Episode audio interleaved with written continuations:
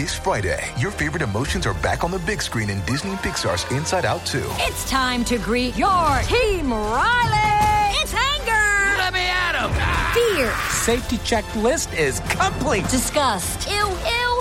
Sadness is in the house. Oh no. Hello, I'm anxiety. I'm one of Riley's new emotions. Disney and Pixar's Inside Out 2. There's a part two. We're going! Rated PG. Parental guidance suggested. Only in theaters Friday. Get tickets now. Another day is here, and you're ready for it. What to wear? Check. Breakfast, lunch, and dinner? Check. Planning for what's next and how to save for it? That's where Bank of America can help. For your financial to-dos, Bank of America has experts ready to help get you closer to your goals. Get started at one of our local financial centers or 24-7 in our mobile banking app.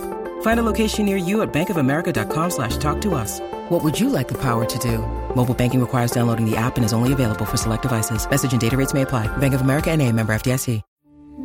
We took it all. We brought them to our land. An endless night, ember hot and icy cold. The rage of the earth. We made this curse. Carved it in the blood on our backs. We did not see. We could not, but she did. And in the end, What will I become? Senua's Saga. Hellblade 2. Play it now with Game Pass.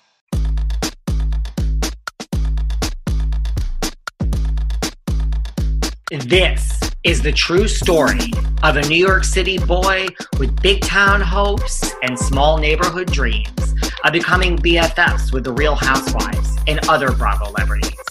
Then, one day, that dream actually came true. Let me take you behind the velvet rope.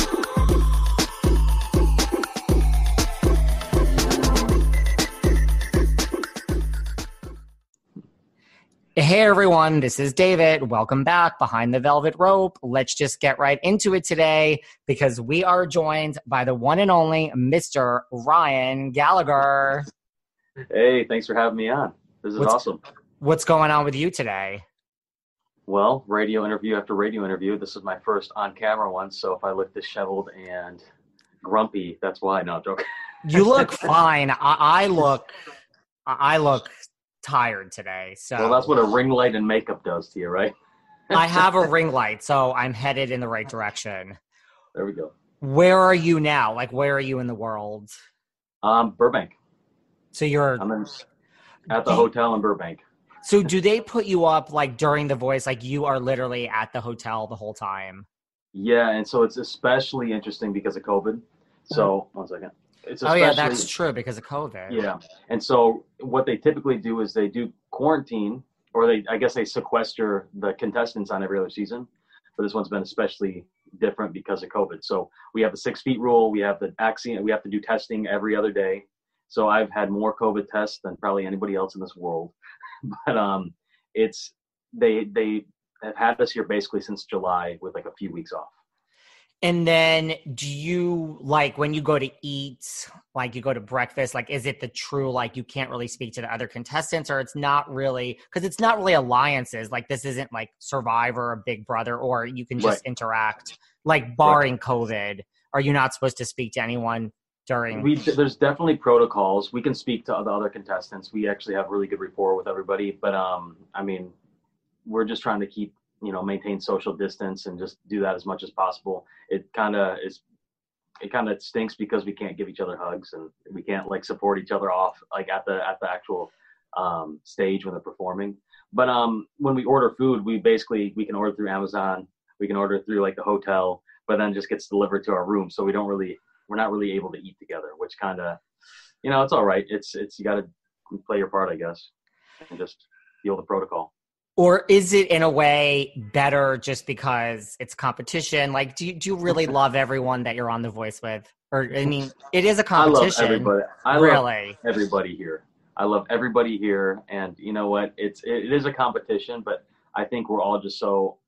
I feel like we're all the luckiest people on the planet right now. We get to do a TV show. We get to be performing. I mean, every other musician and singer is probably so jealous of us because we're actually continuing on with our career as a whole world kind of stops. And so I feel very lucky. We all feel very lucky to be here, but we're kind of just really a family. We're all really supportive of each other, and even though it's a competition show, I kind of look at it as every time I get a step on stage, I'm just so thankful because, I mean, nobody has that opportunity this year. Now, where are you from originally? I grew up in Grand Rapids, Michigan. So Okay. I, I've I lived in Grand Rapids basically my whole youth, and then I moved to Nashville for a couple of years, and then I've been in LA about 12 years. and so And it was always music for you growing up? no, I mean I, I was a hockey player. I, I I liked ice hockey. I liked you know I liked the sports, and then I took choir in high school for the Easy A, and um, I figured it was big enough that I could kind of like come in and out, extend my lunch period a little bit if I wanted to. But um, no, I honestly wasn't a music, uh, music guy growing up, and so I kind of fell into it later part of high school than after high school, and then that's when I started just going with it. Wow. So, I mean, you took choir and then it didn't come out there that you had a great voice? Like, Well, I just thought everybody could sing, and you know, I kind of just blend in the, in the background with everybody else. But um, apparently, Sean Ivory, he was my choir director, he heard something in me that I didn't hear in myself, and then um, he actually asked if I could audition for um, to sing backup in uh, Josh Groban's choir, and so I did. I got the part and walked over the risers, fifteen thousand people. I'm like, this is what I'm going to do for the rest of my life. really? So, like, you never thought of music before your choir teacher was like, hey, I just figured, you know, music. Every like I grew up going to church and, and everything, and I'm just like, oh, everybody kind of sounds good here. Everybody can sing. It's just one of those things that humans can do well. and then you know, Um, just being like a dumb kid, and then be like, oh, not everybody can actually sing. no, they cannot. I wish that I had a singing voice, and we won't go there. So, your choir teacher just happened to know Josh Groban? hmm Um, he knew like kind of like the people that were in like in Josh Groban's camp, and so I think when he goes to different cities, he sometimes picks different choirs. And for some reason, Sean Ivory had like a contact with Josh Groban's people, so then he said, "Well, I'll have some of my high school students try out." And so it was a small group of us, and I was one that was picked, and it was uh, definitely it definitely was a thing that kind of was a catalyst for me wanting to be in music. So, you try out, you do well. Did you think you got the job, or you weren't even, you were just so casual about the whole thing? It was actually one of the things that I was the most like I I've been like one of those kids growing up. I just never really like it takes a lot for me to get excited. Like I love family, I love being around people, but like experiences and stuff is if I'm with people I love, I have a blast. If I'm alone, I don't really care. But with that process, I remember eagerly anticipating to know the outcome of my audition because I didn't know till the end of the day. And so I actually went back to the choir class at the end of the school day, missed my school bus, and um, found out that uh, I actually got the part. So it was one of those things where it's like I really want to know if I got it because I didn't know why I was being called to sing, but when I sang, I was like, oh, I can do this. And then my choir director said, yeah, I got it. So And then were you just like you said you then went to a show with Josh? Like when did you start? Was it like a huge gap, or it was like no, you have three days and you're going to be on stage with Josh Groban? it was quick. It was like a, I think it was like a couple weeks, maybe uh, maybe like a week and a half. Um, but there's a uh, an arena called the Van Andel Arena there, and it holds a ton of people. And we got there. It was kind of like the sound check was going on, and it was just a whole different atmosphere than I was ever used to. It was just there's some you know like there's something about it when you go and you like you see like the the pre concert and you're like, wow, Yeah. what's going on here? They're like trying to get everything all right. They're trying to get ready for a big show. And it was really my first time ever being in that industry. And then I see Josh Groban banging on the drums, playing piano, and then he comes over and he goes, he goes, you guys are gonna kick ass tonight. You guys are gonna kick ass. Like I know it. like really cool. Like really like I was like, man, I want this guy's job. And then when I was watching him, like because we were able to watch the concert as well as sing um, some backup for him, and I just remember watching him like, man, he is captivating these people. And Wow. it was one of the most awe-inspiring moments of my life to be like, you know what, this is something that I want to do for the rest of my life. What about like when you were standing in front of, like you said, all those people? Like you were just like, wow. You Yeah, weren't I was nervous. Like, wow. I was like, okay. I, I was nervous. I was like, I hope these knees will keep me up because I was probably paying more attention to my knees shaking than I was to the notes coming out of my mouth. And I honestly don't even think I was really singing the right notes that on that performance, but it, it was. It, it's an adrenaline rush, and it never really goes away. The nerves have subsided when I'm on stage now, but the adrenaline rush is still very much there. So you do that. It goes well. When it's over, Josh probably says you guys did great. Mm-hmm. And Yep. then, so it was just that was like a one-off concert. That's what happens. He goes yeah, to like it was, it was very different. quick. It was very Wow. quick. Just that was like that was like the only little taste I needed. It was just like a little taste. He said, "Okay, that's what I want to do." So that's over, and then Josh leaves town for the next choir group. And then what happens? Like you go to your parents and you're like, I just is it." I kind of forgot about it. No, I forgot about like I didn't forget about music, but I was like, okay, well, I don't know how to get into those opportunities because I just didn't know. And um, Because that one just kind of came. Not that you didn't Yeah. deserve it, but that's a good first gig. yeah, it was just like yeah, it was a great first gig to introduce me into the music world. And then I was like, you know what, I want to try to try to get that same feeling of performing. So what I would do is I would ask the the school if I could do the national anthems at the at the high school, just like get in front of people and just to, to sing, you know, just to see what they thought. And people liked it, and people thought I had a decent voice. Obviously, I was very green, and I, I probably would hate listening to myself back if I listened to it now. But um, it was something that you have to do. You have to get out in front of people, and you got to you got to sharpen that. And then then um, I, after high school, went down to Nashville. Went down to Nashville two years, cut my teeth there. Realized I was not as good as I thought I was because there's so many other talented people in this world, and it was a good learning lesson for me. It was uh, great experiences, and I was like, you know what? I love country music. I love writing it, but I want to I want to sing like Josh Groban. Like I've always gone back to that. I've always gone back to like captivating an audience with that type of voice. And so I went and studied with George Gibson in Washington D.C. He's my vocal trainer, and he pulled things out of me that I never thought were even in me. And he he extended my range probably about by a full octave, if not more. Wow. And then moved out to LA and started getting busy, getting bookings in LA a ton, getting bookings all over Asia, all over Europe, working with different philharmonics and different Fortune 500 companies. And I just kind of cut my teeth going all around the world and getting paid to travel and sing. So I've been a, you know, a gun for hire at Well, parties. a lot of people would be thrilled to be a gun for hire in the music Oh, I've been. business. I know I've been. What about what's harder, singing for Josh Groban or for your high school? I would think singing for the high school is just as nerve wracking. It was, and that was that was ex- the exact thing that I was trying to chase. Again, was that adrenaline rush that came with that, because it's almost like all eyes are on you and you can't mess up. But if you do, you're still human. It took me a while to understand. Hey, I, I'm human. I'm gonna mess up. Never gonna be perfect. I'm always gonna offend somebody. I'm always gonna not be the everybody's type. Whatever, that's fine. But it's you know you got to get out there and you gotta you gotta do it if this is what you want to do and like that's any any type of job you know you got to do it you want to be good at it Well, and it's hard, like, at least in high school, you have to face, I mean, you actually know these people as opposed Yeah. to strangers. so you did that, then you toured, you did, uh, did it ever, there was never any other type of music, you know, like you said, like you love country music, it was always coming back to, I want to sing like a Josh Groban. I'm a balladeer definitely through and through.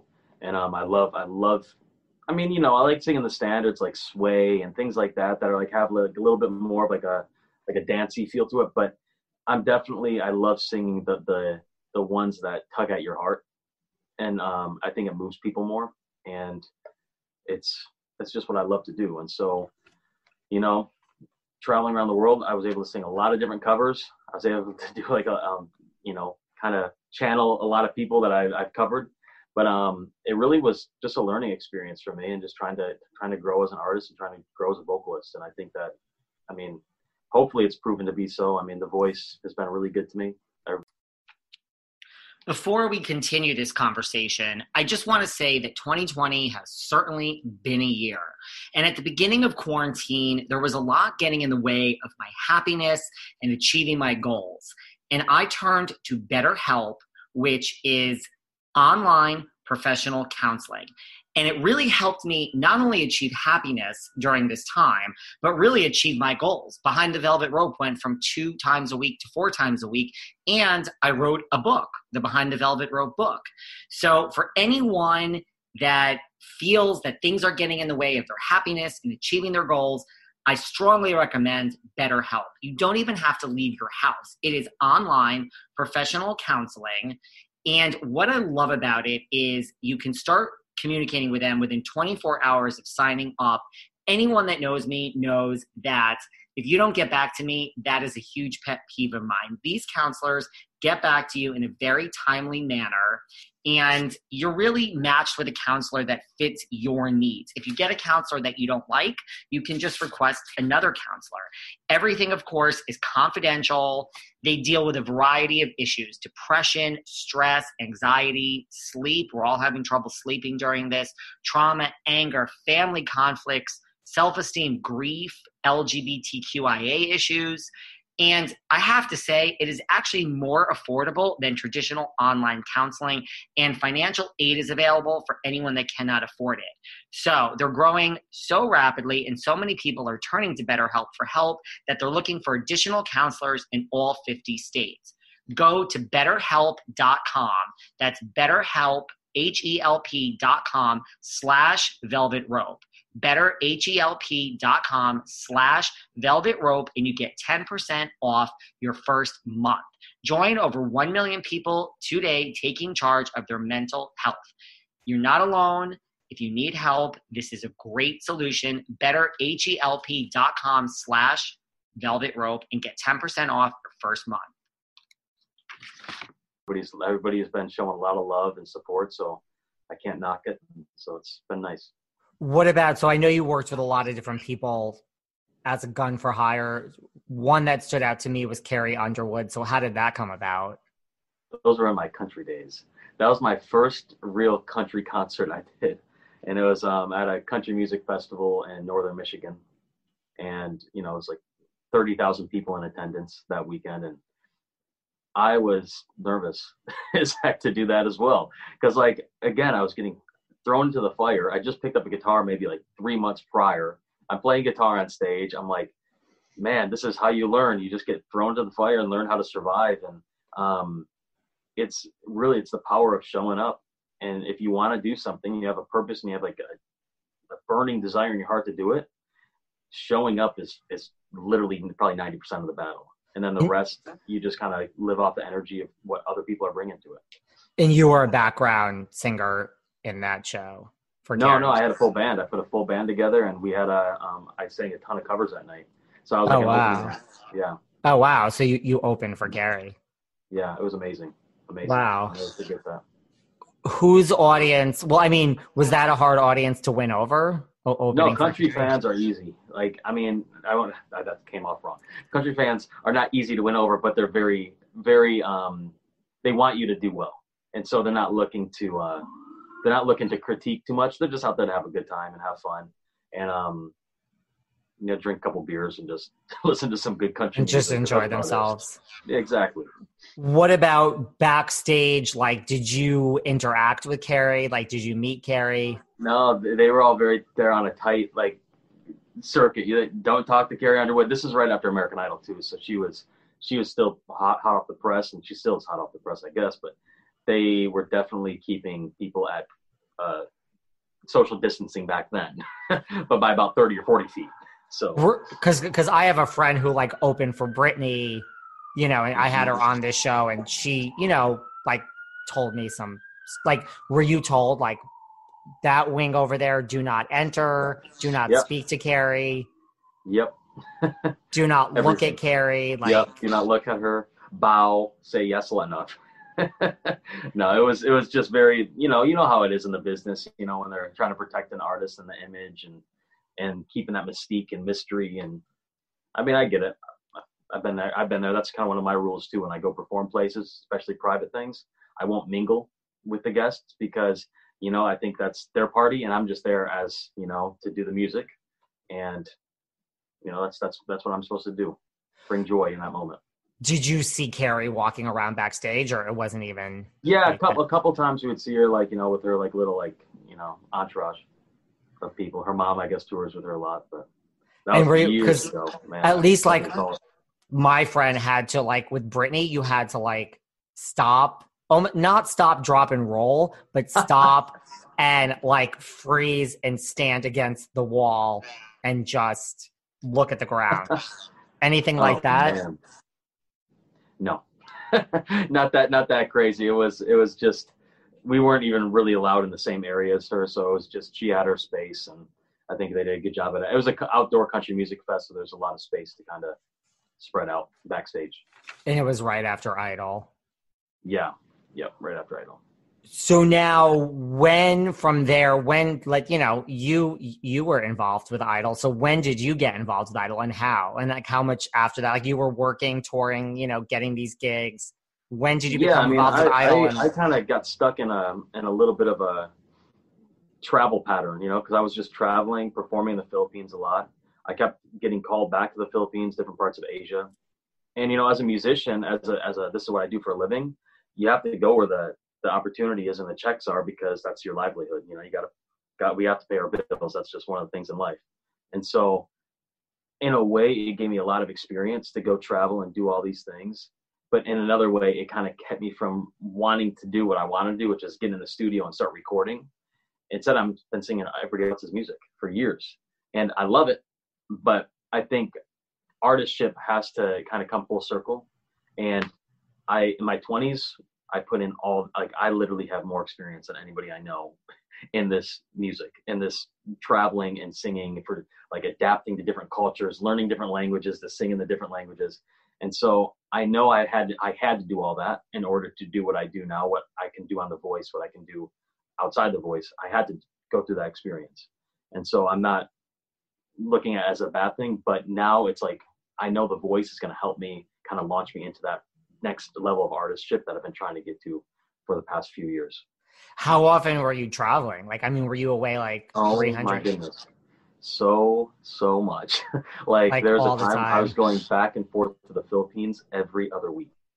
Wow. And I probably I've been to the I've been to Asia probably a hundred times in the past five years. I've been like it's there was moments where I actually had to say no to doing gigs and like um internationally because my body was so jet lagged.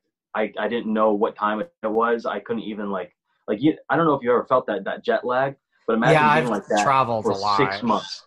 Six months where you're just like I don't know what time it is. I get up in the middle of the night. I'm up. It's just like that's not good for your body.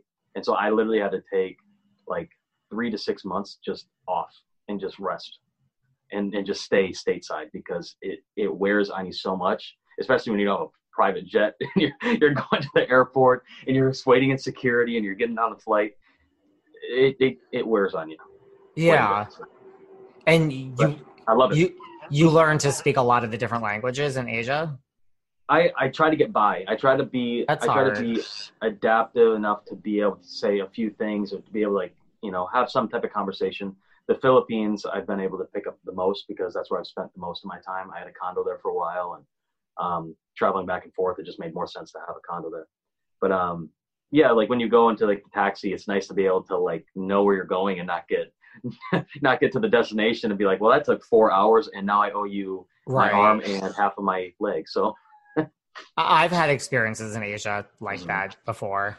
Yeah. Where one time I was with a friend and we just got in a huge like with a cab driver and I'm like, well, I, I don't want to get arrested, so I guess I have to pay this. Right. But like, I'm telling you, that should have been like a 10 minute drive and it was like two hours. like when I get into the cabs at in, in Manila or something, I'll get in. I'm like, I don't know, pare. Um, okay, derecho, derecho, tapos, tapos, uh, kaliwa, kaliwa, then tapos. Like I'll start talking like that, and, and they'll be like, "What the heck? Who's this white boy talking like that to me?" And then they'll actually treat you really well, you know. So it just makes it a little easier to travel in and out of the those countries when you know, you know, just conversational things. Yeah. So what made you decide to apply for Idol? Um, well, I never really applied for Idol. Um, I that was years ago that I even thought about doing it. But um, as far as like the voice, um, it just kind of was divine how it all happened to to be part of this, you know, this TV This- show. And like I did, an, I did an MTV show last year that I wasn't too proud of, but um, X you know, on I the didn't get beach, much yes. airtime. Yeah, I didn't get much airtime, which was kind of nice because I wasn't trying to. Because the the industry I'm in is it's a little bit more. It's a higher like echelon where it's like I didn't want to like I didn't want past clients or future clients to be like, oh, it's he's not really our brand, you know, if he's like doing different things. So like I I try to keep myself, you know, like who I am on the show, and unfortunately. When you don't react to many things, you don't get much airtime, but that's okay. And so How did you even get involved with Ex on the beach? You can say the name. Um, no, they called me. They they called me and, and asked if I would be interested in doing it, and I didn't Wow. know what, I didn't know what even the TV show was until I actually was on in New Zealand filming. So I was like, oh, no idea what this show is, but okay, I'm on the show now, and now my exes are going to show up. Great. Were you shocked at like, you know, like what a big show it was, kind of? Because it was. I mean, there's like a lot of fodder out there about Ex on the Beach. Yeah, I mean, it's it's interesting. I mean, people love drama, you know, so that's that's people go tend to go where the drama is, and MTV's a one-stop shop for that. So, um, yeah, it's like I said, like I mean, they only put on TV what you do, and I didn't really react much, and I kind of kept my my same personality through the whole thing, and I mean, my grandma could watch it and she'd still be proud of me. So that's that's that's good enough for me. But um, So yeah, it's it actually good show. that you didn't get a lot of airtime because Yeah, probably because you know they didn't they didn't have much to you know edit me, make it make me look stupid or anything. But I made a lot of great friends from that show, and um, you know I'll definitely I, I keep in touch with a lot of them still. and you didn't freak out when you found out that it was a show with your ex. No, not really, because like you know like I I try to keep everything pretty amicable, you know, going forward. But you know, it's just just I'm I'm a pretty pretty even keeled type type person. You seem like it. But yes, MTV does like their drama when it comes to TV. And they should. It makes them a lot of money. so we'll skip over your past when you were at Idol many years ago and we'll focus on The Voice. So how did this I mean how did you apply for like what made you apply for The Voice now? Well, I think it's kind of all how it happened was pretty divine. You know, it's uh, 2020. Who would have thought that we would be going through a pandemic this year? And at the beginning of the year, I lost all of my gigs. Everybody canceled because everybody was unsure. So it's like literally, all right, here's your half down back. Here's your half down back. Here's your half down back for the secure and the date. And I just, you know, had to do it because that's the right thing, obviously. But, um, you know, when I got called to do the show, they kind of had to skip through a lot of the hoops to get the show up and running because we couldn't go meet with the execs. We couldn't go do a lot of the, the things that typically you could do. So luckily I had a, a past kind of like tape that they could go and, and listen to that they're like, okay, Ryan, let's just put him through right through the blinds. And so I just showed up at the hotel. They gave me like the songs a few weeks prior, and then we went there, filmed a bunch of B-roll. Then we got on stage, and I and I performed what what I performed, which was the prayer. And luckily, I've sang that song a couple times, so um, it was it was an interesting process. But everything you know is so different with COVID, so different. So do you think you wouldn't have even, you know, I mean everything happens for a reason. Like do you think you would never you never would have applied if it wasn't for COVID? You can ask pretty much everybody. Does anyone else think buying gifts for the men in your life is difficult and kind of puts it off to the last minute? Well, now there's an easy solution because grooming gift sets from Duke Cannon are available at Target. They're fun, they're useful, and they freaking smell so good. Take Frothy the Beer Man gift set. It's three big ass bricks of soap that are infused with beer and booze, but they don't smell like beer and booze. They smell like citrus, oak barrel, and sandalwood. It's a great gift for any guy who cleans himself. So it really applies to everyone, whether they bathe frequently or not. Or there's the Beard That Stole Christmas gift set. It's a box set of beard goods, basically beard oils, beard washes. And the best thing is, both of these packages that I just described are 20 dollars. That's right, twenty dollars. The Frothy the Beer Man gift set, you get three huge bars of soap. With the Beard That Stole Christmas gift set, you get two beard oils and one beard wash. And the thing is, these make great gifts, guys, because the packaging, it's so kitschy, it's fun. The packaging itself is worth the $20. The products are functional. Who isn't going to use beard oil or a beard wash? And who doesn't want a huge block of soap and they're really great soaps they smell really good they're fun gifts $20 they're kitschy they're great the men in your life will love them if you've waited to the last minute i mean how many days do we have left till christmas eve and christmas let me tell you there is a solution the next time you're in target look for duke cannon grooming products in the grooming section and pick this up. The Frothy the Beer Man gift set, $20. The Beer That Stole Christmas gift set, $20. Available at Target. And you know what? When you give this as a gift and the men in your life are thanking you, you can come back and thank me. In the in the recent years, and I always said, I want to make it the old-fashioned way. I want to make it in this business on my own merit, on my own whatever. But you know, things change, and when minds change, beautiful things happen, and you can become more open-minded to things. But um, I kind of just thought, you know what, this is becoming the normal way of making it nowadays. And if I have a gift and I can share it to 15 million people every night that I'm on, then what the heck am I doing not doing it? And so that's kind of where I was like, you know what? I think it's more selfish of me not to not to give it and not to be on the show than it would be for me to be on the show. And so I'm happy that I made the decision to be. I mean, I've made lifelong friends here. Like you have no idea the quality of people that are on the show, not just their talent, but their personalities and their characters. And I'm just happy to be one of the 20 that that's here. So it's it's it's very cool and no regrets at all and just a ton of thankfulness. And to your point, your gigs were canceled and you know, you're performing like in doing what you love, which you wouldn't be doing if you weren't on the show now because there are no gigs. No, every time I hit that stage, like literally when I hit that stage, the hairs go up on the back of my neck because I just I can feel the like the depth of gratitude I have in that moment. And um, I love staying really present in the moments. And so a lot of people talk about blacking out on stage or not. I don't black out on stage because I'm trying to I'm trying to take and absorb that moment as much as possible because we're not promised. I'm not promised another time to get on stage, and that's one percent of the business is performing. The rest is gruel, and so you got to take that when you can take it. And like like again, I mean, it's a competition show, but every time I get a chance to step on that stage, it's it's what I do and it's what I need to do. So whether I go home or not, it's my offering, and if whether it's good or bad, it's my offering, and that's what I have to offer. And so people really take it or not. And the whole process was different because of COVID. I mean, is that how it worked? Like everyone just had a past audition tape somewhere? I'm not sure. Um, a couple people auditioned. I guess they waited in line last year. I guess they did a lot of those things, but um, I'm not. I'm not sure what the, how the whole process works behind the scenes. Um, I'm kind of one of those guys that just when I know it's a big production, NBC is a big business. They send you an email and you just kind of do it what they say and so I don't even ask questions about a lot of things. And like I know they they try to include us and say, hey, ask us questions, do this. But at the end of the day, they've been doing this for many years. They know exactly what they want. It's a TV show, but it's a it's a music competition, but it's also a TV show.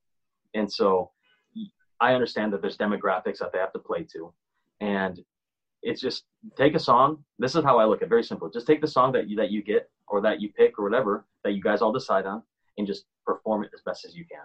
That's all you can do. And so don't think of it like a competition. Just go and think of it like it's free exposure for you to go do what you do. So, Which I think is a good way to think mm-hmm. of it. And I don't know, in my experience with reality TV and big corporations like NBC, yes, the more questions you ask, it just it's not a good thing. Just Seeking the truth never gets old. Introducing June's Journey, the free to play mobile game that will immerse you in a thrilling murder mystery. Join June Parker as she uncovers hidden objects and clues to solve her sister's death in a beautifully illustrated world set in the roaring 20s. With new chapters added every week, the excitement never ends. Download June's Journey now on your Android or iOS device or play on PC through Facebook Games.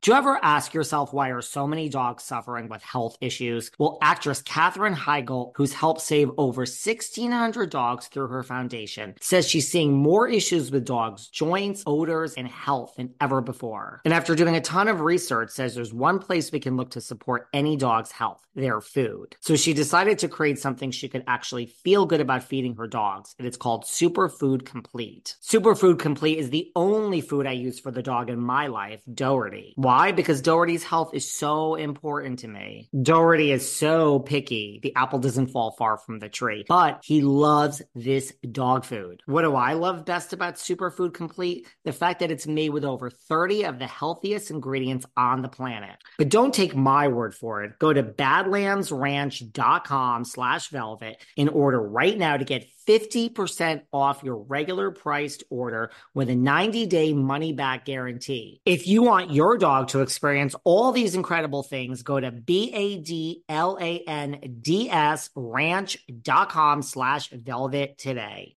It's sandal season, and that's something I used to wait all year for. But now, with the new Croc style sandals, I embrace those feel good summer vibes all year long. And you can too. I love Crocs' new getaway sandals. With their new feel free technology, they're so light and soft, it feels like you don't have shoes on at all. It's like walking on clouds. They're Brooklyn sandals. They're so stylish and sophisticated. They have a classic style and a modern simplicity. And let's not forget their new Miami sandals. They're an elevated silhouette and they have a slight lift, which I love. So thanks to Crocs, these aren't just sandals for a single season. You can wear them year round. And that's what I love best about Crocs because being this comfortable transcends a single season or a single vacation or even a single moment. It's a mindset. Thank you, Crocs. And right now, you get 20% off your next purchase at crocs.com. Just use the code SANDALS20 at checkout. That's sandals20 at crocs.com for 20% off your purchase. Do you remember Tuesday, September 20th, 2016? Because we do. Because it's the day This Is Us premiered after more than 70 million of you watched our trailer and made our show go viral. I'm Mandy Moore.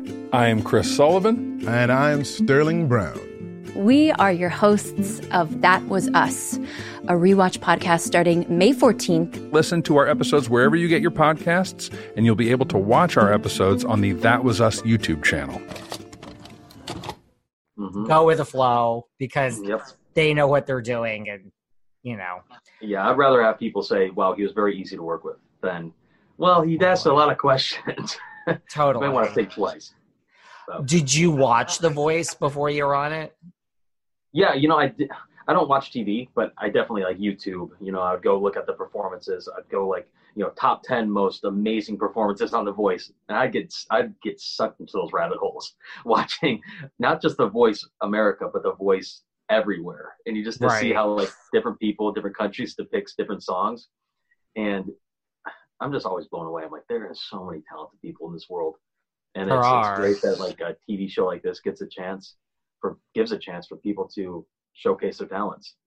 So are your views because I don't necessarily have the same views. Like, did your views change now that you think this is the not the old fashioned way of doing it or the cheating way or whatever you just said five minutes ago? Like, have your views changed now that you're like involved? Oh yeah, one hundred percent. You know, it's, it's still making it on your own merits. It's just a different yeah. avenue. Yeah, I mean, it's it's amazing that the power of media and TV is so strong. Like still, 2020, it's still incredibly strong. And you think that social media has a lot of pull still, but it's social media so saturated where TV is so like so direct of what they put on it, and so it still has a ton of power. And I'm actually blown away and like in awe by you know just seeing seeing the people that come to my page and like the traffic I get from TV. It's it's been incredible. I would agree. I think the power of TV is the most powerful, and you've noticed mm-hmm. a huge change. Like your followers, like went up, and the traffic. Oh yeah, still going up. Like it's like I, I wish I could get to everybody's eh, like questions and and comments, but it's like once you once you start doing that, it's you have to maintain that, and I'm just one guy, and it's so hard to maintain that, you know. And I hope people understand that, but I'm just trying to, you know, give them what I can give, and that's my voice. And also, I think, well, yeah, I mean, I think the power of TV, the power of social media, but specifically TV. Now that you're on The Voice, so you watched it before you went on The Voice, your audition was phenomenal. Did you have a like a preference? You're sitting there. Of course you just like please let one chair turn around but let's just say all four chairs would have turned around. Like did you go in with a like this is really who i want to be my mentor or whose team i wanted to be on yeah i, I was gonna go with blake i mean that's what you alluded to I was going to go with Blake the entire time. Like every interview I did leading up to that moment on the blinds, because of course we shoot a bunch of B roll beforehand. And of course they're asking, who do you want to work with? Who do you want to... Everybody, even my family, friends, I'm going to go with Blake, no matter what. And then I get there and I didn't go with Blake. And so it was really like a moment where I just kind of had to step away from like, they're kind of talking amongst themselves, Kelly and, and Blake. And I said, you know what? I just kind of said a little prayer I said, I just want to go with whoever I feel the most peace with going with. And it just, Kelly immediately, and just all over. I was like, yep, Kelly. That's what I'm going to go with. Why did you want to go with Blake, like initially? Just the whole country connection, mm. having been in Nashville? Yeah. Honestly, I always thought it was so amazing how a guy like Blake Shelton, a country artist, could make it in Hollywood. Living in LA, like as a classical singer, it's hard enough, right? To like try to make it in this business. And so I was like, you know what? That takes a whole different talent to be a country guy that's made it in Hollywood. And so I wanted to really pick his brain about that. But then um, I realized it wouldn't probably be like the opportunity that might come with Kelly and what she can bring out in me would probably supersede that. And so I think I'm just gonna have to learn that as I go. But now, right now, it's about music, and so I, I thought Kelly was more in my lane for that. You know, the classical trained, everything. And so you're standing. So you're standing there, like in the moment, and you're mm-hmm. listening to the conversation. You know, like to me, it was clear that Kelly was your biggest fan. Like that. Like, did you get that? Like, you know, like as a viewer, I got that. Like, did you get that on the stage? Like, you know, Blake was interested. No disrespect to him or you, but like to me, it was like Kelly was like I, yes. I get it. Like you are, like I'm there. Like, did you feel? Yeah, that? it felt like it felt like she had more of a passion to want to work with me, and of course, I mean that's always something you look for. I mean, unless it's like an attorney or something, that's like a little bit more just like here are the facts. This is what I can do. This then of course, but, but this is right. this is music, and it's all about like emitting emotion and emitting like your heart. And I felt like that's that's what she was doing, and and that's what she could probably pull out of me a little bit more. And so, um, yeah, Kelly was definitely I thought was more of my fan in that moment, and that's probably what tipped tipped the scales over to her a little bit more. But um, but I also can respect Blake. You know, he has to he has to maintain his his aura on the show too. So. At what point, like standing there in the moment, did you go from like Blake to Kelly? Was it like right away? Was it right at the end? Were you shocked? Right I mean, at the end. Really? Right at the end right when I said I, I'm like, shoot, I was gonna go with you, Blake, but I'm gonna go with Kelly. Like, I, I'm going with Kelly. Sorry. were your parents? Because I know they showed your parents. Were your parents probably like, what the hell? Yeah. My dad was like, "Why'd you go with Ke- now? Why'd you go with Kelly? Like, you told us that you're gonna go with Blake. Were you tricking us?" I'm like, "No, it was just in the in the moment, the gut." And then like, then like the producers were like scratching their heads too. They're like, "What? really? Okay." that's interesting. Let's move on.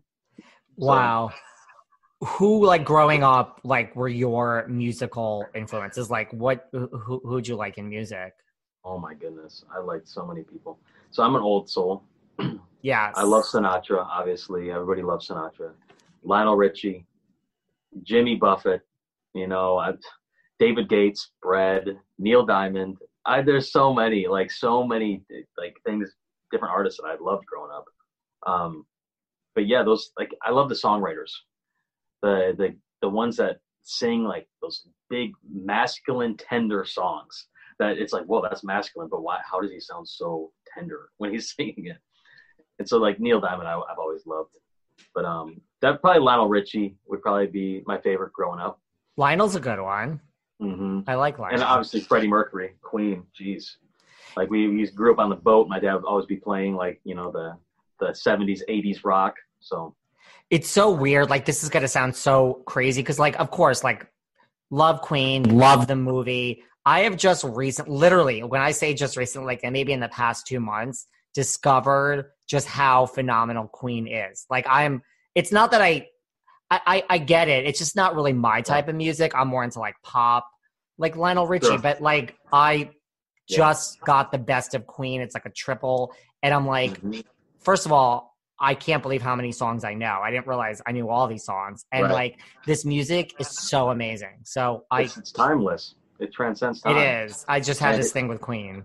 and he's classically trained. You know, that's that's where he gets like that ear for like the da da da da da da da da da da da, and he goes through this whole thing. It's all classical, and so uh, that's that's why I love Queen. But um, and they're just their style and how he sings is phenomenal. Yeah, it's you're like, wow, this voice. Mm-hmm. Did you ever? Did you know any of Kelly Clarkson's music before? Oh, of course, yeah. Okay. Yeah.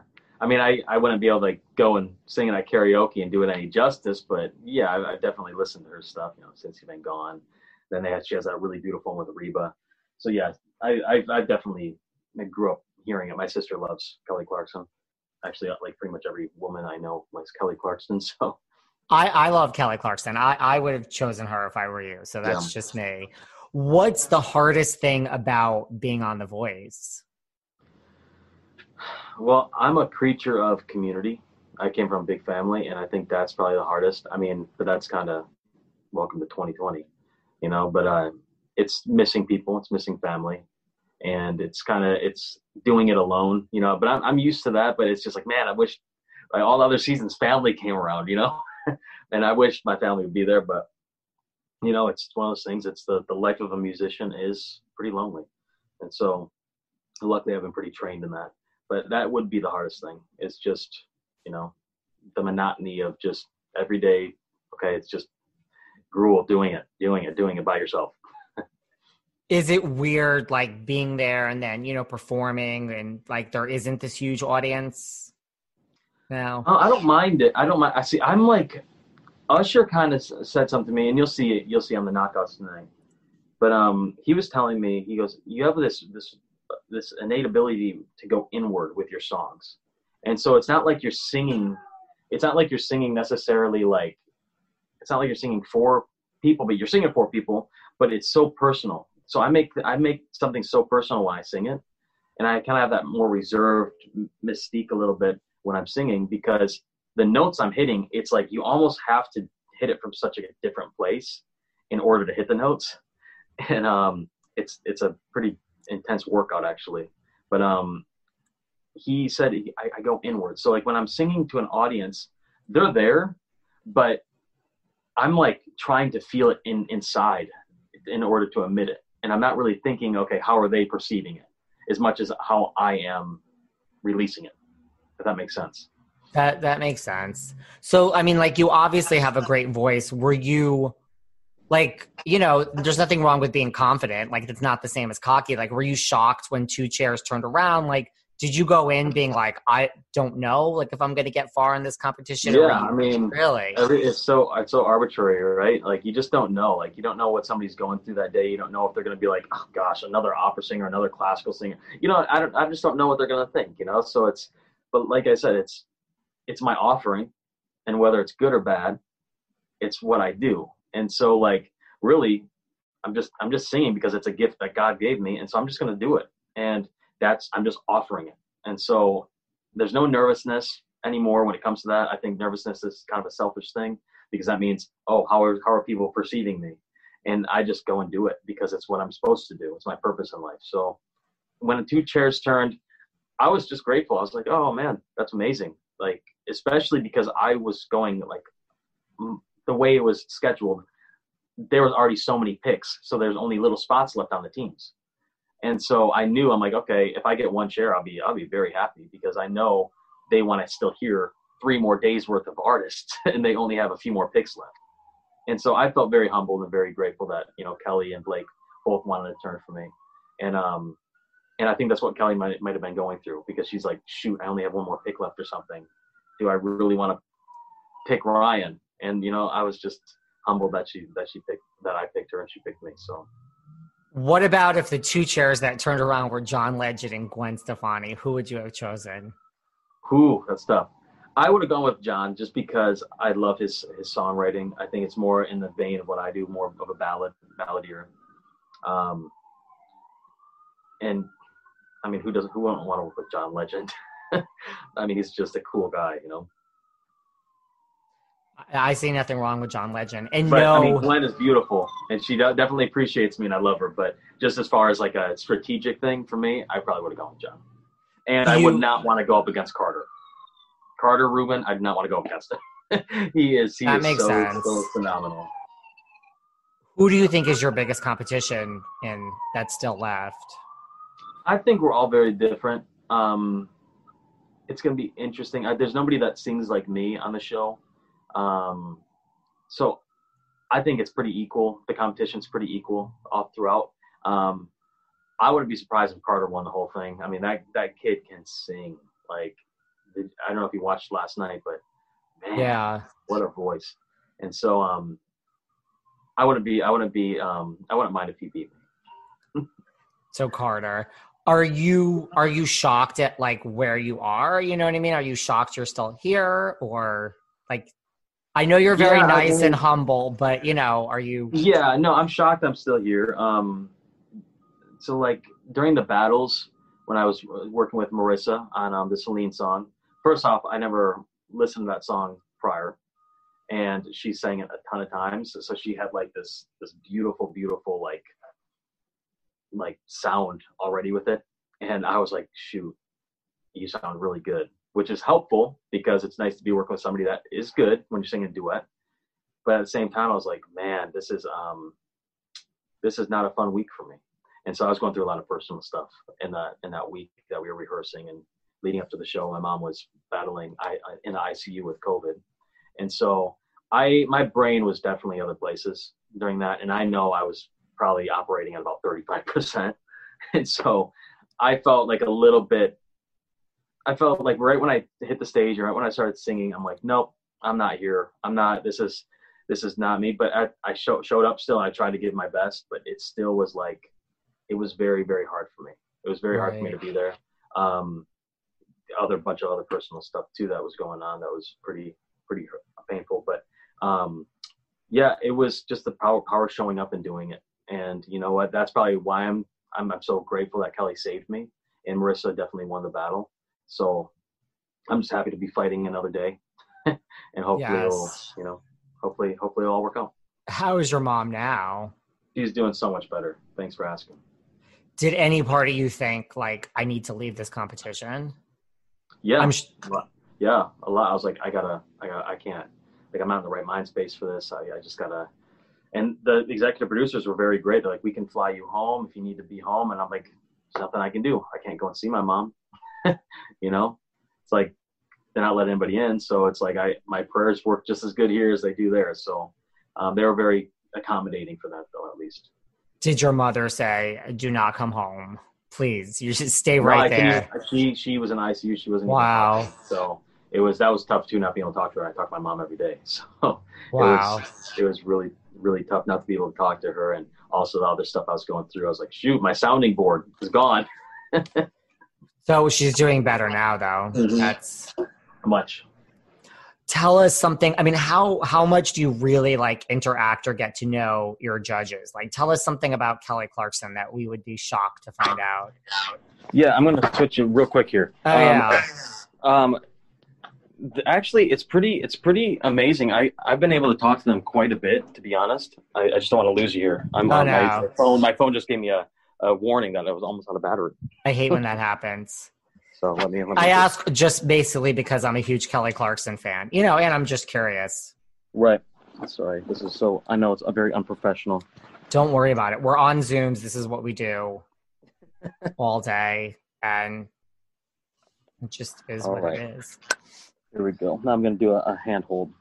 Get, get rid of the ring light for a second. There we go. Well, you Okay. sound fine, so that's the key. Yeah. Okay, so yeah, getting to know the the judges. Um, Kelly's been pretty cool. I ran into her in the parking lot a couple times, and I talked to her after like our performances, and she's very just like what you see on TV. That's who she is, and she wants to she wants to help out. She wants to be helpful, and um, she's obviously a, she's a big fan. She's like, I love your voice every time she sees me. She even said after the um, after we were doing some B roll after the the last round with Marissa, she goes, "My mom is gonna kill me. My mom is gonna kill me that I saved you and didn't put you through." She goes, "She goes, my mom loves you." so I mean, like little things like that are always fun to hear, and hopefully I'll get a chance to do a duet with her in the near future um, on the show. Hopefully, um, that'd be amazing. But uh, yeah, and actually, I wanted to get on the show and do a country song too. I want to do one of Blake's songs and see if I can knock it out of the park. So he's like, "What the heck? He can also sing country," because I don't think he knows that. You have to do that. Um, what was I going to say? So Kelly's really nice, which is no shock to me. Yeah. What about like what's like what is the one best piece of advice that she's given you, or like one thing you've learned? And has this whole Um, process changed I you, think- like as a singer and as a person? I mean, I know we're not no, done. I wouldn't it say it's changed me as a singer or a person. I think what it's done more than anything is it's given me affirmation that I'm in the right place. And I mean, the battle of the mind is probably the hardest battle that we'll ever battle in our lives. And so I'm just like, you know, everybody else, when you're doing something, you could be so good at doing it. But if your mind isn't confident and your mind isn't getting encouraged in it, then you can go in a downward spiral. I mean, I know so many talented people that they they beat themselves up too much, and then you're like, you're but you're so good, and they they just can't see it in themselves. And I've dealt with that where I'm like, am I doing the right thing with my life? Should I be here? And so, meeting with Usher, meeting with Kelly, what that's done is it reaffirmed that in me that I'm in the right place and that I'm doing what I sh- am supposed to be doing with my life because I'm hearing from the top people in the business that they're like, wow, you have a gift. Never stop doing it. And so, more so than any notes I've gotten on how to be a better singer or anything like that, it's just been that affirmation that I'm in the right place. That makes sense because they are the top people in the business. And I imagine you've had days prior to The Voice where, like every singer, where you're just like, this is a tough business and I, Tough. I'm out. It's tough, you know. It's like, oh man, it's like how many people, talented people, have like given up on their dreams because it just got too tough to hack. And so, I, luckily, my purpose overrides my comfort. That's for sure. That's a good way to look at it. Mhm. So, I mean, I know you entered for lots of reasons, but at this point, you know, we're far along in the competition. I mean, are you, I mean, we have a ways to go, but like, we, I mean, are you like, I want to win? Like, I mean, is it like, Yeah. has it, Yeah, of course. I imagine the longer you're in the competition, the more you can see it and taste it. Yeah, I mean, it's like tonight when I when I'll be on TV tonight. I want to win that vote, you know, like I really do, but I don't deserve it any more than anybody else because, you know, I'm sure that they've gone through stuff in their life that bring them bring them to this point as well.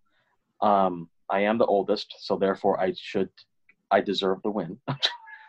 no, I'm joking, but um, You don't have no, to be joking. no, it's it's one of those things where it's like, you know, yes, it's a competition show, so yes, I do want to win it. And you know, and I'm that's what I'm here for. I'm here to win it. I mean, I'm not here just to just to sing one song and then be done. Like that's my mindset. I'm here to win it, and if I do, I do. If I don't, I'm not gonna die because of it. It's just it, I'm gonna learn from it. I mean, like everybody else, you learn more from the losses than you do from the wins. And and whatever I'm going to take from it, it is going to be an experience and a learning experience. So Well, and you look at people like who haven't won, say American Idol, like Jennifer Hudson, Daughtry, Yep. Adam Lambert, Yeah. like people like that. I mean, what like I guess what am I trying to ask? Like these I guess music competition shows in general. Like look, we have Carrie Underwood who's huge, we have Kelly Yeah. Clarkson who's huge. And then there's like a lot of other people. Like do you think like it's a saturated market now? Like do you think you have to win? I mean, is it more about really what you do with it after? absolutely. So that's one thing that I've been noticing. Um, I've been in this business for a long time, and I've been building so much experience for a long time that I think a lot of people that sign up for these shows, they're not doing it full time. It's not their full time job. This is my only job is music. We took it all. We brought them to our land. An endless night, ember hot and icy cold. The rage of the earth. We made this curse. Carved it in the blood on our backs. We did not see. We could not, but she did. And in the end, What will I become? Senua's Saga. Hellblade 2. Play it now with Game Pass. And so I've been able to develop a network of people. I've been able to like work with some of the best people in the business, and it is what you do with it afterwards. And these shows have a way of treating you like a star while you're on the show, and then the moment it's gone, you don't get that star uh, treatment anymore. And so, what you became so accustomed to in the short time you've been in the business, especially if you're not in the business, you get you get accustomed to that, and then you start getting this sense of entitlement creeps in or whatever, and you're like, wait, wait, why am I not getting the same type of, you know, praise and all this stuff? It's and it's because these moments are fleeting like this, and if it's not what you what you want to do, if it's not your purpose, then I mean, you probably shouldn't do it. And if you're just looking for the fame, then you definitely shouldn't do it because I think the moment you want fame, you should run the other way. But um, it should just be something that you really want and if you want it bad enough you'll get it. And so yeah the this it i'm going to keep doing the same thing no matter what. This show just enhanced what i'm already doing which is great and you just got to look at it like that. It's just enhancing what you're already doing. Right. and, and so i think i have like a little bit of an edge there because it really is my full-time gig. Performing is my full-time gig. Um and the other people that are on the show it's it's a few others like ian flanagan it's full time gig, and it shows in his voice. You know, it's it it just like I was talking last night. I was like when I was watching the show, I was like, man, Ian Flanagan, that's like a tragic heartbreak. You know, but it's like a beautiful tragic heartbreak type of voice where yeah. you're just like, wow, it's so beautiful, but there's so much tragedy in it, right? And um, and those are the people that are going to be fine in this, and those are other people that this show is going to actually enhance and help. And um, it's the people that are already doing it. Right. And like it just gives you another platform, but you were doing it before and you'll do it after. Absolutely. Do you think a lot of people, not even your season or just the voice, I do think a lot of people come into these like reality TV singing competitions for the fame, like for the wrong reasons? Not I don't think they come in for the fame. I think they come in because they, they think it's like a quick, easy route to the top. And it can be for some, obviously. But when it's not and when it well when they're on the show it feels like it but right when they're off the show and they don't maintain the hype because that's what this business is it's maintaining hype. I mean you know that it's keeping buzz keeping content. It's it's a constant thing and once you're out of the the limelight you're out of the limelight. People people have a very short memory and so if you don't captivate them and continue to captivate them they're going to forget about you. They might be like oh yeah that guy from the voice like talking about ryan. Oh yeah the guy from the voice. Oh yeah he had a cool voice. But what does that what does that translate to for your career and so, yeah, it's I've worked with those people that that come in and be like they want to get the same treatment that they got on the American Idol or on The Voice, and you're just like, yeah, that's this is this is where humility plays a big role. And my mom always says she goes, hard work gets you in the door, humility lets you stay. And so you work your butt off and then you stay humble because that's what people see and that's what it's going to last a lot longer than hype. That's for sure. I would agree. And the hype is, you know, like I always say, like hype is at most a week, you know, like same thing in my business. Like whatever you're doing, like it's great. You got to yeah. keep creating the content or people you are like, to. you can't live you off your laurels. Yeah, you have to keep connecting with people because that's what it's all about. I mean, if you're not connecting, there's no point in doing it. I I would agree with that what is you know so the show ends and you know what is your plan like after covid like to get back out on the road? Like do you want to record like an album? Like what what are your plans for the future whether you win or not? Yeah i have a, I have a bunch of things i want to do next year. I'm hoping that the world the borders start opening up so we can start traveling to different countries again and i can start performing. Um, i'm really really praying for that. Um, but that's obviously what i'm always going to do is, is perform is um, permitting, weather permitting. And then um, gonna get in the studio. I want to record a Christmas album for next year. I know That's we're not on Christmas this year, but I would really like to put compile. I've been writing Christmas music. I've been writing Christmas songs, but then I also want to do some covers of like the the old standards, and um, maybe like a really cool stripped down Christmas, you know, like piano and voice, maybe some strings. But um, I want to do that. I want to get that done probably spring. Um, and then I just I would really like to get out and travel again. I know. Listen, this is I I've been to like 55 yeah. countries, seven continents. I'm a traveler. So nice. What's your What's your favorite place you've ever been to? Probably so. Like I've been to all seven continents. So like Antarctica's probably second, but Africa's probably my favorite continent. I want to go there so bad.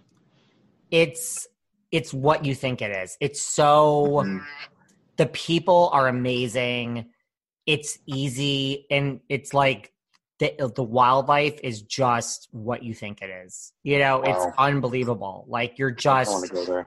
like my last day there, I got to fit one more thing in, and like I went, like I walked with a lion. Like there was no, wasn't drugged out or whatever people think. Like I have pictures. People are like, "There's no way you're petting that lion." I'm like, I am. I mean, there was someone with a stick, like not like hitting the lion, but like that. but I literally and was like the third person, and after me, they were like, "This whole thing is shut down. Like it's over." Because like the- so it was real. Like I was walking with a lion, and each person got a turn to like pet it and then after me they were like the three of you and the other 30 it's sorry you're not getting anything because this is so it was real so it's like you're literally with these animals in their natural habitat you know and that's like you're not walking most of the time you're like but you're uh, very close and observing and you're just like this is unbelievable and you do get jaded after a while like after like four days you're like oh I don't want to see another zebra. Like, where's the rhino? Where's the lion? Like, so you do get jaded, but it's, I, I would recommend Africa. I mean, I really like That's Asia. awesome. I think for me, mm-hmm. Asia, Japan is my favorite part of Asia. Japan's but, awesome. I've been there. but I've been Yeah, I love it. through, like Tokyo. It's like I'm from New York City, so like when I got to Tokyo, I was like, you know, Yeah, I'm I- home.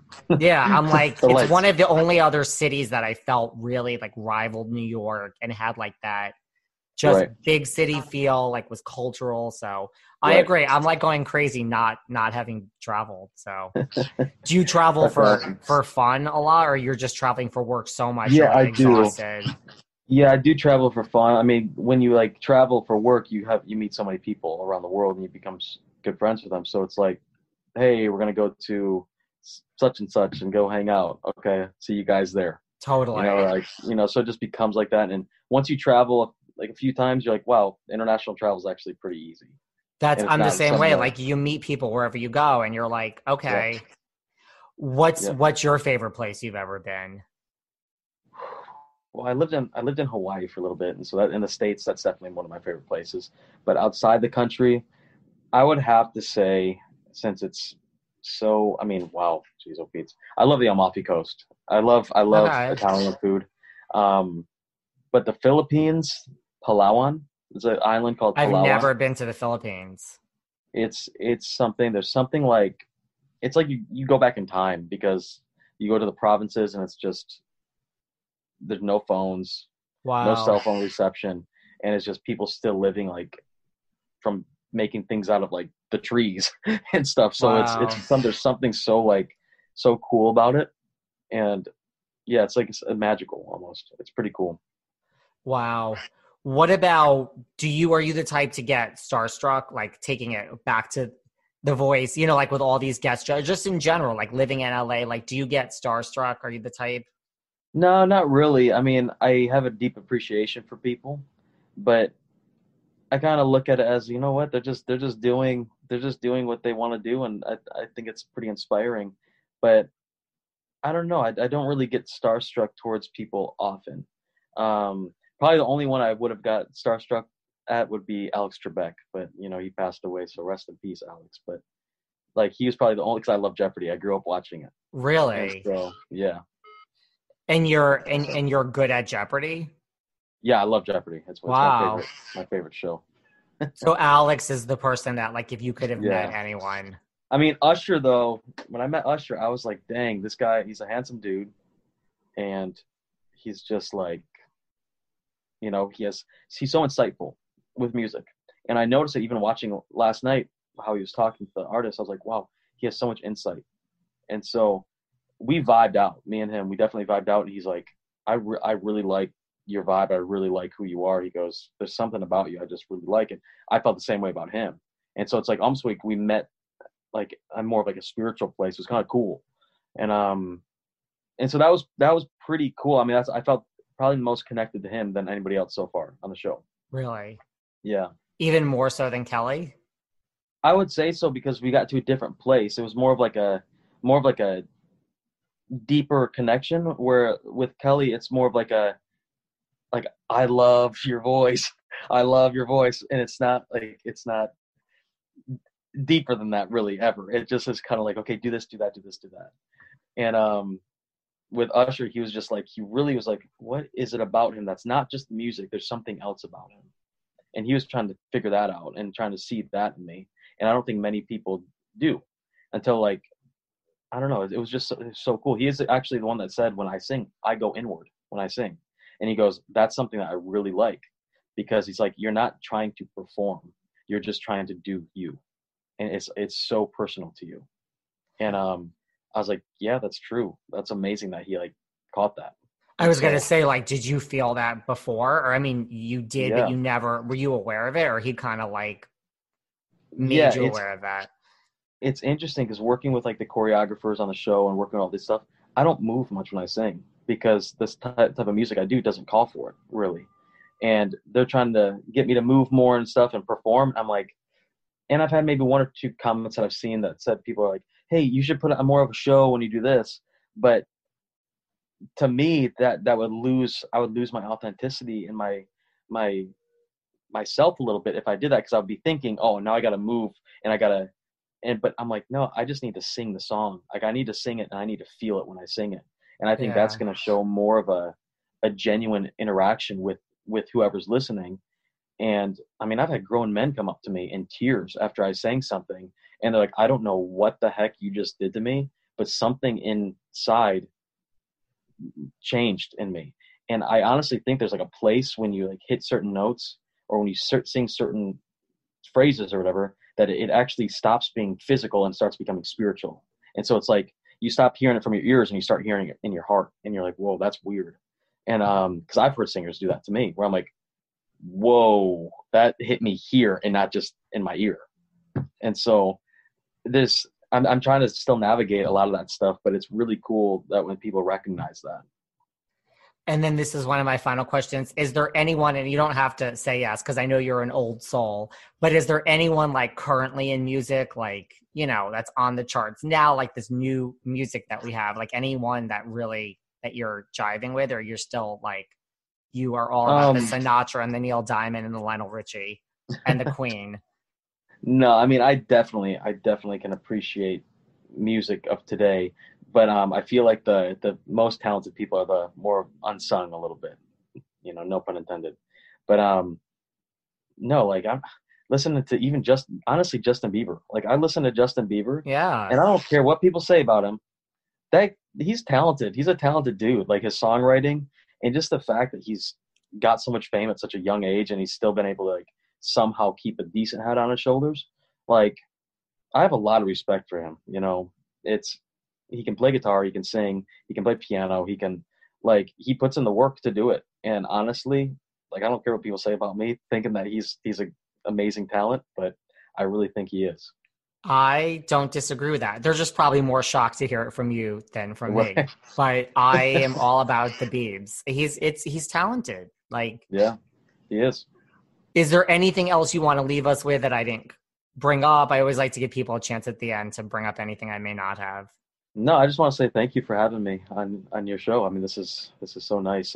It's it's good to be here. I thoroughly enjoyed speaking to you. I'm loving watching you on The Voice. I do think your voice is absolutely phenomenal. So, and I'm not Thank you. just saying that. It's Thank you. I think I think the most unique voice in the competition this season. But that's just Thank me. you. Thank you. And yeah, the vote the vote starts tonight, so I need the votes. Everyone needs to vote. I will vote Yeah. for you now that we've you. sat down. Team Kelly all day, every day. So Team Kelly. and keep in touch and good luck. And I will keep my fingers crossed that you win this thing. All right. Thanks again. All right. Thank you, everyone. Ryan Gallagher. Thank you for chatting. Thank you. Take care. Bye. Bye bye. Thanks for listening to yet another episode of Behind the Velvet Rope. Because without you listeners, I would just be a crazy person with voices in my head. And if you like what you hear, subscribe, subscribe, subscribe on Apple Podcasts under Behind the Velvet Rope. And when you're done subscribing, feel free to leave a five star write up review because the write up reviews actually count. We read each and every one of them. We post the best ones, and the reviews really help our shows keep going And we really appreciate everything you guys say, especially the positive ones. And if you want to find us online, we're at Behind Velvet Rope on Instagram. We are at David Yontef on Instagram. We're behind The Velvet Rope on Apple Podcasts. Or head on over to Patreon because you know what? There are just some things we can't talk about here. So for our bonus episodes, go to Patreon and type in Behind the Velvet Rope.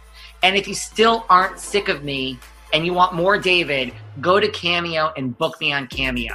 And you can ask me anything there. I'll answer whatever you want. And I have a bargain basement price of $10.